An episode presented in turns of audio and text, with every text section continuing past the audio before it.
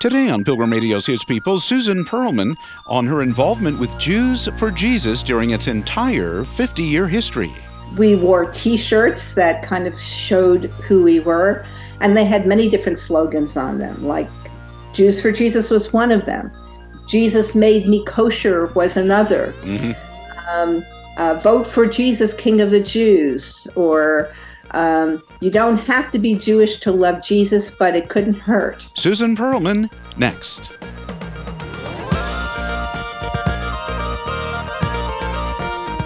God raised up the ministry of Jews for Jesus during the days of the Jesus movement in the early 70s. This year it celebrates 50 years of introducing the Jewish people to Jesus. Susan Perlman moved across the country to join the fledgling ministry, and today she is Chief Partnership Officer for Jews for Jesus. Susan, before I ask you about Jews for Jesus, tell us a bit about your own spiritual journey, your upbringing, and where you grew up. Well, Bill, it's it's hard to tell from my accent, which is almost all gone. but I grew up in Brooklyn, New York, um, in a traditional Jewish home. Uh, both my parents uh, were Jewish, and uh, I was raised um, in the Jewish faith. Um, and I never even, in the slightest way, thought I could ever uh, move away from uh, traditional Judaism mm-hmm. and be where I am today. Did you live largely in a, if you will, a Jewish neighborhood, a Jewish community? Not only not only the synagogue, but I mean your your day to day life. Was it largely in the Jewish uh, community? Well, I lived in New York, which was a very Jewish city. Mm-hmm. So when the Jewish holidays came around, the public schools closed down because so many of the teachers were Jewish. Um, and uh, I, um, you know, I I was not in a very observant home, in other words, where we kept kosher, all you know, only ate the prescribed foods. But um, but I was in a traditional Jewish home, and and so when it came time to celebrate Passover, we sat around the table and mm-hmm. and talked about the Exodus events. Uh, at Yom Kippur, the Day of Atonement, my family fasted, and uh, we went to synagogue. And um, and I and I always felt that there was um, there was something beyond this life, that there mm. was a God um, who cared not just for the Jewish people, but for all of humanity. Uh, when I was 12, um, my dad died very suddenly. And, uh, and this really uh, was a pivotal point in my life because I spoke with the family rabbi and I asked him a very telling question. I said, Is my daddy in heaven now? Mm-hmm. And the rabbi, Bill, could not answer that question very well. He started by saying, Well, you know, the life you lead will be one in which his um, legacy will continue, and you can you can uh, keep him alive, so to speak, by the life that you lead. And I said, You didn't answer my question, Rabbi. Is is my father in heaven? Uh, and he finally answered with these words. He said, Well, we can't know for sure what lies beyond the grave, but we can hope. And your father was a good man. And somehow, Bill, that just did not seem like an adequate answer to me. So it was at this point that your interest began to be at least somewhat stirred uh, uh, in terms of spiritual things, in terms of thinking about God? Well, in a sense, that they were stirred in that I, I realized as a Jew, I was still very proud and um, committed to being Jewish, but that spiritually, I did not know if there really were any answers. And I kind of let that sit uh, in this um, uh, uneasy place in my mind for a number of years. Well, at what point, Susan, did you begin uh, considering Jesus, which for a Jewish person, uh, you describe yourself as traditional Jewish person, is something they uh, uh, typically would not think that they would consider. What was the point at which you began doing that and, and Jesus' claims? Well, I don't know if you've seen or any of your listeners have seen the um, the Jesus Revolution movie. Yes. In it, there's a thread in which there's a journalist who um, writes a story about the Jesus Revolution. He was a journalist for Time magazine, and that came out. That article with the Day-Glo G- Jesus on the cover came out in June of 1971. I was there in New York when that came out, mm. and I picked up a copy of Time magazine and I read the article. And that was my first exposure to uh, Jesus people of, of sorts. And then, and this is how God works sometimes, it was within just weeks of that that I was walking down a street in New York City when I saw this young guy with long blonde hair down to his shoulders and a guitar slung on his back and a button on that said smile god loves you. And i put two and two together. I'd read the jesus people article and then i saw a jesus person. And so i said excuse me but are you part of that jesus revolution? I just read about it. And he said i guess you can say that. Um, and i said well what exactly is it that you people believe I mean, wouldn't wouldn't you love an opportunity like that? of course. And so uh, he said, "Well, it's kind of noisy out here on the street," and he encouraged me to come sit in a coffee shop with him nearby, which we did. And he shared the gospel with me, and that was the first time I ever heard it. And you later found out that Larry Norman was, uh, at least at that point, in the Christian music uh, industry, very, very much in its infancy. That he was perhaps the best known uh, yeah, he was the father of Christian rock. You know, he was he had created the one way sign. All, but I didn't know that he was just some guy I stopped on the street. and, and, then the rest is history. And, and, you went to the concert.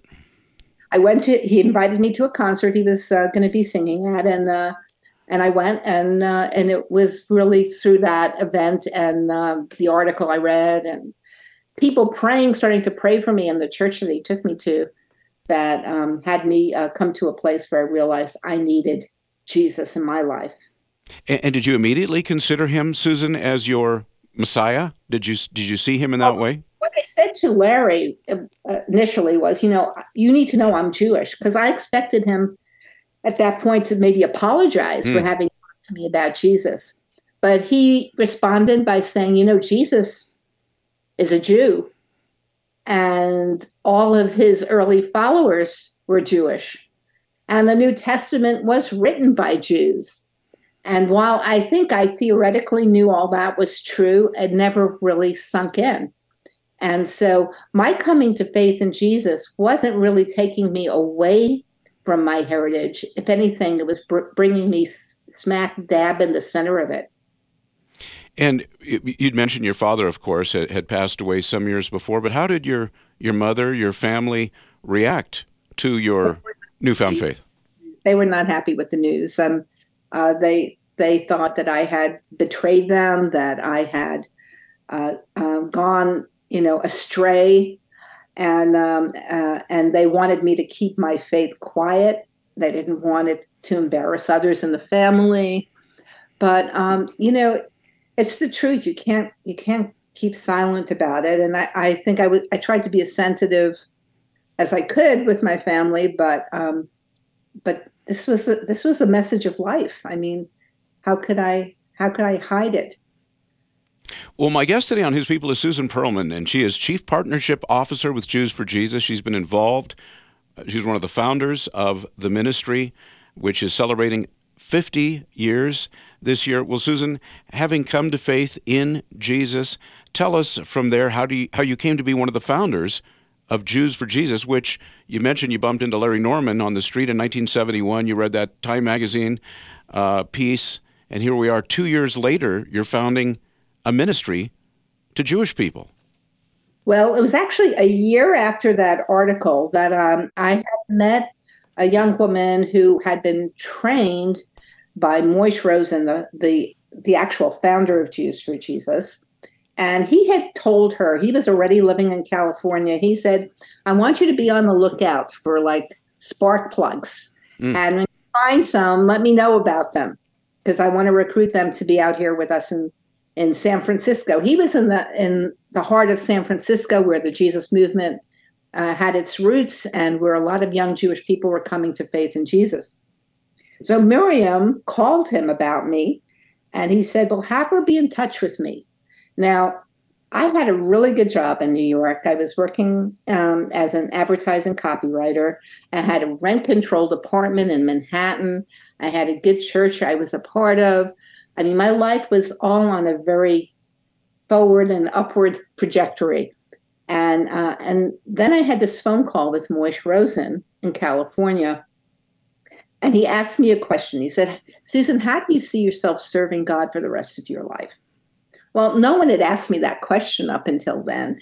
And I said, well, I do the best I can. I go to the New York Tract Society and I, I pick up tracts and I hand them out and I talk to people at work and everywhere else about Jesus. I, I do my best. And he said, No, I really want you to dream. Dream of like, if you could do anything, what would it be? And I said, Well, I said, I, I, write for a living. I would love to write things that glorify God. And I, I was also directing an amateur children's theater group. We would do block parties on the weekends. And and I said, and I'm doing some drama. I said, I, I, I would love to be able to do something where uh, I was out on the street sharing about Jesus and got people to stop and listen and share the gospel with them. And so he paused for a second on the phone and he said, Well, you know, I can't actually offer you a paid job, but I can promise you this. If you come out here, you can do those things with us. And I'll make sure that you have food on your table if I have food on my table, and a roof over your head if I have a roof over my head. That was the benefit package. the response coming out of my mouth because it was totally illogical, but I said, Well, I need to give my job two weeks' notice. And Moy said, Okay, I'll see you in two weeks. And he hung up the phone.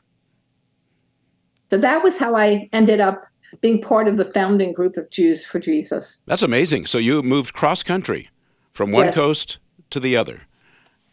Had never been to California before. Had you met other Jewish people who had become believers in Jesus in uh, in New York? Very few. When I actually, when I first came to believe, I thought I was the only one. Um, but then I met uh, I met some people who actually uh, had been witnessed to by some Jewish believers in Jesus, and so it was through them I got to meet a few other people. But it was still a small group. Well, it, it's really wonderful to hear you speak of Moishe Rosen, of course, too. We've had the pleasure of talking to him many times uh, here at Pilgrim Radio. He's been in our studios and so forth. And in terms of those early days, how did the ministry of Jews for Jesus operate? I mean, w- what did it look like? Here it was just literally the Jesus movement was still still going on, and and uh, and and the hippies were maybe it was declining a little bit, but it was still kind of kind of a thing. Can you talk about that? How did you how did it well, work? Yeah, it worked. It was very interesting. We we did everything. First of all, we didn't have um, we didn't have a uh, you know an an, uh, an organization uh, of substance. We were just a group of young volunteers um, uh, working with Moishe, and mm. um, if something was happening that we wanted to write about, we would write a tract. We called them broadsides. We would actually write them. We would print them ourselves on a, um, a mimeograph machine, hmm. uh, fold them once they dried, and then went out on the streets and handed them out. Um, our, we did the same thing with our very first newsletter. It, it actually was uh, the newsletter was uh, the 600 names that Moishe had on his Christmas card list, hmm. and that's how that's how we began it. Um, we wore T-shirts that kind of showed who we were, and they had many different slogans on them. Like "Jews for Jesus" was one of them. "Jesus made me kosher" was another. Mm-hmm. Um, uh, "Vote for Jesus, King of the Jews," or um, "You don't have to be Jewish to love Jesus, but it couldn't hurt." I mean, we came up with all these different slogans, and Jews for Jesus kind of clicked. Um, we also put it on handbills, and uh, we we were out on the campus at San Francisco State University putting up these Jews for Jesus handbills on kiosks that already had other posters on them. And the school newspaper wrote a story on us, and they confused the number of us with the number of handbills. And there were hundreds of handbills out on the campus. And so they said there, there are hundreds of these Jews for Jesus all over the place. it's a movement. and uh, and then Time and Newsweek magazines picked up on the San Francisco State uh, newspaper story and talked about the Jews for Jesus movement, and so we were really named by the media. That is really interesting, and and, and as you say, it stuck. Yeah, it, you know, it was not a very um, respectable name. You know, it was, a, it was a kind of a slogan, but it really did suit us well because it said exactly who we were. We were for Jesus and we were Jews. And both of those were true. People would ask us, So are you Jewish or are you Christian? And we'd say, Yes. and we were both. Um, we also uh, created our own music. Uh, we put together a what we called a presentation group and we would go out on the streets uh, with guitars and tambourines and and sing original Jewish gospel music. It was kind of a um, a, a, cross between uh, uh, gospel music and Fiddler on the Roof, and uh, and people stopped and listened, and we came up with our own um, drama team. the The music group uh, ended up being called the Liberated Wailing Wall, and the drama team, the New Jerusalem Players and they toured all over the country for many, many years. Well, Susan, what kinds of reactions? I I, I, know you're asked this a lot. What kinds of reactions did you get in those early years, and even to this day, from both the, the Jewish community and uh, even Gentile Christians? Well, there has been a difference over the years. In the early years, we were very much a novelty. People did a um, you know a, a, quick turnaround like what? Jews for jesus? That's like vegetarians for me. How can you be jews for jesus? It, it seemed like a, um, a contradiction in terms. And uh, and I'm, I'm giving you the then and now on a number of things today i think there are very few people who haven't heard of jews for jesus so and and we're out there not just on the streets, but in, in publication and other places, so that people know that Jews, that there are Jews who believe in Jesus, maintain their Jewish identity, but also are fully Christian in their faith and in their beliefs. Uh, in the earliest days of Jews for Jesus, um, particularly in the United States, we had a lot of um, opposition. Uh, unlike many Christian groups, we actually had an organized opposition of people who uh, they they came up with uh, similar names instead of Jews for Jesus. They called themselves Jews for Judaism or Jews for Moses, hmm. um, and they would um, you know they would come out and you know throw rotten eggs at us and do things like that. I mean, we thought about it and we recognized that you know these are maybe Apostle Paul's in the making. If they knew what we knew about who Jesus is, they wouldn't be opposing him. They would be standing right next to us doing the same thing. And I think that that's important for us as believers to realize there is an opposition sometimes out there because people are just don't know what it is that we have. They would want it if they did. Can you talk, Susan, about how the ministry of Jews for Jesus has has changed and grown through the years, both in terms of the numbers of countries that you serve in, and maybe even in terms of how you go about doing what you do. We've changed in terms of uh, starting just in the San Francisco Bay Area. Um, I don't think we had a, a, vision initially for being a global ministry, uh, but we just were where what was happening was, and that was in the Bay Area of San Francisco. We then moved to establish works in other cities in the United States, like New York and Chicago and Los Angeles, Miami. But um, ultimately, we realized that the Jewish community around the world also needed a Jews for Jesus type of ministry. And so today we're in uh, 12 countries and um, 25 cities, I believe. Um, and in the early days, because um, it was a time when people were uh, a lot more face to face than they are today, uh, we were able to hand out literature on the street corners. Um, we were able to do uh, music on street corners and things like that. Um, today, people have earbuds in their ears and their cell phones in front of their faces. They're, you know, after the pandemic, a lot of people stayed a lot more remote than in person. And so we had to really maximize the digital end of our ministry. And so now uh, we have 24 7 live chat room. Uh, we do a lot of uh, uh, work online as well as in person, um, live streaming events. Um, we also still no, it's important to meet with people. We have three real prongs of our ministry, Bill. The first one is go and tell. We still are doing the proclamation ministry we began with. That that hasn't ended. And and particularly in places like the former Soviet Union, face-to-face evangelism is still very, very um, appropriate. Uh, and then we have what we call our come and see prong, which is events where we uh, engage with Jewish people. Uh, we have, for instance, uh, around universities, we've developed coffee houses. And so uh, near UCLA, we have what we call the Upside Down Cafe. And students come in there, they get a really nice cup of coffee, they have good Wi Fi. And uh, our interns are trained to be baristas and mm-hmm. um, and people get to hear the gospel. Um, and we have that at NYU and by Tel Aviv University, etc. We uh, we also, as part of our come and see ministry, have uh, uh, Shabbat meetings, Sabbath uh, times, where people come and share a meal with us and get to hear the good news of Jesus that way. Then um, our third and most recent uh, prong of ministry has been what we call love and serve. And you don't think of Jewish people as being among the the needy, you know, but if you go to places like Israel, you'll see that there's a lot of homeless Jews.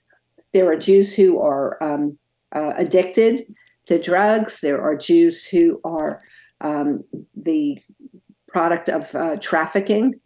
And so we have um, developed some ways of engaging and reaching out to groups like that. We have our own food truck and we deliver food and New Testaments to people. We have a uh, um, a shelter. We call it a warm house for women who have been into prostitution, Jewish women, and uh, we minister to them. We actually baptized five five of those women this this past year, which is pretty exciting. Mm-hmm. Um, and and so um, we also um, uh, do a lot of, uh, of ministry in different languages. We used to just be an English centered ministry. Now we have our own um, uh, courses in Hebrew and Russian and French and German, a little bit of what we do. Well, Susan Perlman is my guest today on His People. She is with Jews for Jesus, and we're talking about Jews for Jesus' 50th anniversary. And Susan, you mentioned uh, among some of the countries that Jews for Jesus has a presence in is in Israel. What uh, particularly do you do there? Do you have something special going on in that country? Israel is is is the place where the most uh, Jewish people live. It used to be North America. It's now shifted to Israel. Mm. And we have almost 60 full time missionary staff in Israel uh, working out of the Tel Aviv and Jerusalem areas. And we have 10 different focused ministries there. So we have ministry to university students, we have ministry to Russian speaking Israelis. Over a million uh, Israelis are from the former Soviet Union. We have ministry to um, to elderly, to children, um, you know, just a wide variety of groups, to secular Israelis, to the religious, and um, uh, and our staff are all uh, trained in different areas of, of uh, that kind of ministry. So uh, one of the things that um, you know we just realized just recently, you know, there were all of these bombings going on in Israel. Um, we had a bomb sh- shelter built at our Tel Aviv facility, and so we were able to keep all of our programs going while the bombs were were dropping because we had a place that people could go to if need be right there in the building. Susan, I was reading a piece um, earlier today that was uh, stating that anti Semitic incidents are increasing in the U.S. In fact, they've increased rather dramatically in the last couple of years. I'm wondering, does that fact impact what you do, your ministry at all at Jews for Jesus? Oh, absolutely does. Um, and it, this is true all over the world, not here in the U.S. Um, our work in uh, in France uh, has been the subject of a lot of uh, anti-Semitic acts, and we've actually had the opportunity because of that to find ways to unite the evangelical community and the Jewish community in France to stand together in light of that anti-Semitism. And it's just opened up many avenues for for real dialogue and real real discussion. anti-Semitism is nothing new. I mean, uh, the work uh, of um, the you know, bringing the gospel to the Jewish people is, has uh, has not made Satan pleased at all because it's a it's a it's a message of love and care for Jews. And and you know we've had our detractors as a people you know going all the way back uh, to the pharaohs and the Hamans and the Saddam Husseins and whoever else. But uh, God's made promises that He will keep our people. And I think for Jewish people to be encouraged to know that um, we will continue to survive as a people regardless of this kind of action because we have a God who has promised to keep us. Susan, is there anything special going on this year in recognition of the 50th anniversary of Jews for Jesus? Definitely, there are a number of things going on this year. We we decided to do um, because evangelism is so at the heart of who we are. Is we decided on having a uh, a season of evangelism of 20 plus capstone projects. Each of these projects in different parts of the country um, and the world um, uh, are our way of celebrating the 50 years. For instance, we have put together um, an alpha course for Hebrew speaking Israelis, an eight session course, you know, and help them to get a deeper knowledge of of the Bible. We have um, a big festival going on in Moscow. Um, our works, by the way, in uh, in Ukraine continue to uh, thrive, even, even in the midst of war right now, as we have several uh, capstone projects there. Uh, we have um, 19 staff still in Ukraine. So do pray for them. Well, Susan, I know I have to let you go, but uh, go, going forward, uh, any sense of plans for the future years of the Ministry of Jews for Jesus? You were you were among the founding group there in 1973. Can you give us a glimpse into what, uh, Lord willing, what might be just up ahead? Well, should should should the Lord tarry any, we're gonna be doing more uh, of this of the same, and then innovating as is op- obvious for the the culture and the times that we're going to be in. Jews for Jesus hasn't read written our best literature yet, or produced our best music yet, or um, you know had maybe even our most stellar missionaries yet. We're going to keep on working to train and do more because the time is now to bring that message. And whether we're going to be around for a year or another 50 years, um, we're going to treat every moment as precious and urgent in the, the task that He's given us. You've been listening to His People on Pilgrim Radio. Many thanks to our guest, Susan Perlman, Chief Partnership Officer with Jews for Jesus. Go to jewsforjesus.org.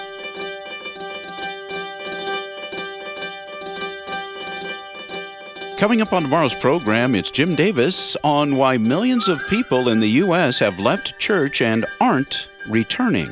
So, in terms of numbers, that, that's helpful. 40 million adult Americans in our study used to go to church regularly and don't go less than once per year now.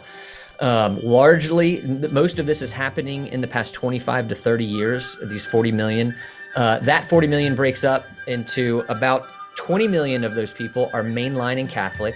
About 15 million are evangelical, and then you have 5 million that would be uh, outside of Orthodox Christianity. That's tomorrow at the same time, right here on His People. Thanks for listening.